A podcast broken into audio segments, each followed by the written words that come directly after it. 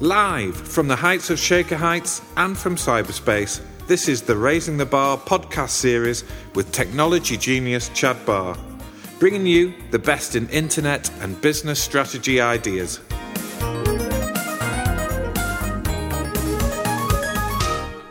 Hey, thank you, Stuart. Just brilliant opening. A typical question that oftentimes I hear both on the web and in person when I deliver my speeches is where do I find interesting things to blog about? And how often should I blog? The second part of the question is the easiest one to answer. I would recommend for you to consider minimum of three times a week. We're all guilty at times of not blogging as often, but then again, we shouldn't have excuses. So, with that in mind, the most effective bloggers typically blog three times a week. The key is do you have provocative ideas and content to share with others. If you have great ideas once a day, then blog once a day. If those great ideas do not come to you for at least a week, then hopefully you blog once a week. But as I said earlier, three times a week.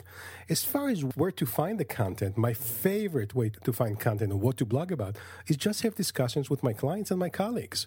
Primarily, my clients would share with me, will tell me what are the issues, what are the challenges that they are facing these are the blog entries that we need to focus on writing in order to help the clients resolve the challenges and then teach them and help them execute the plan in order to resolve these challenges. I have an article on my blog that talks about 40 different concepts of where content and where ideas come from. Search on the blog and find many more answers, but at least two other things that come to mind take a look at some of the most popular bloggers out there that are considered thought leaders and see what they're writing about.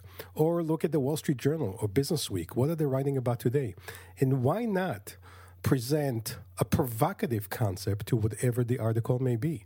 So, if perhaps in my field or my area of expertise, if I find an article about the five key successes to internet strategy or internet marketing, I may take an approach that becomes provocative to whatever it is that I read. Again, with that in mind, listen to your clients, listen to your colleagues, look at top bloggers, top publication, and then decide what resonates with you that will be of value to your clients and will create repository of intellectual property on your blog two other things that crossed my mind that I, I want to share with you, the listener. Number one, creating a mastermind group or creating a peer like group that meets on an ongoing basis is another way to constantly come up with new ideas. So you could talk to your mastermind group once a week or once a month and have them stimulate ideas, thoughts, questions that you can write about. Also, I've seen some of my clients get into the situation that they have three or four half written blog entries that are not totally completed. It's okay from my perspective to create segment one of two or one of four, two of four, three of four.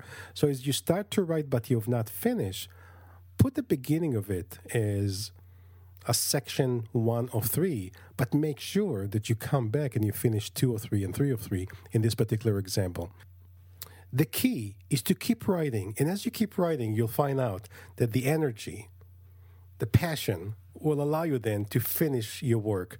So put this initial entry of one of three segments or part one of three, and then force yourself the day after two days later to come up with segment two, segment three. Three days later, four days later, you'll be done, and then you can move on to your next blog entry. Happy writing. Thank you for listening to Raising the Bar with the one and only Chad Barr. I'm Stuart Cross, wishing you all the very best. See you next time.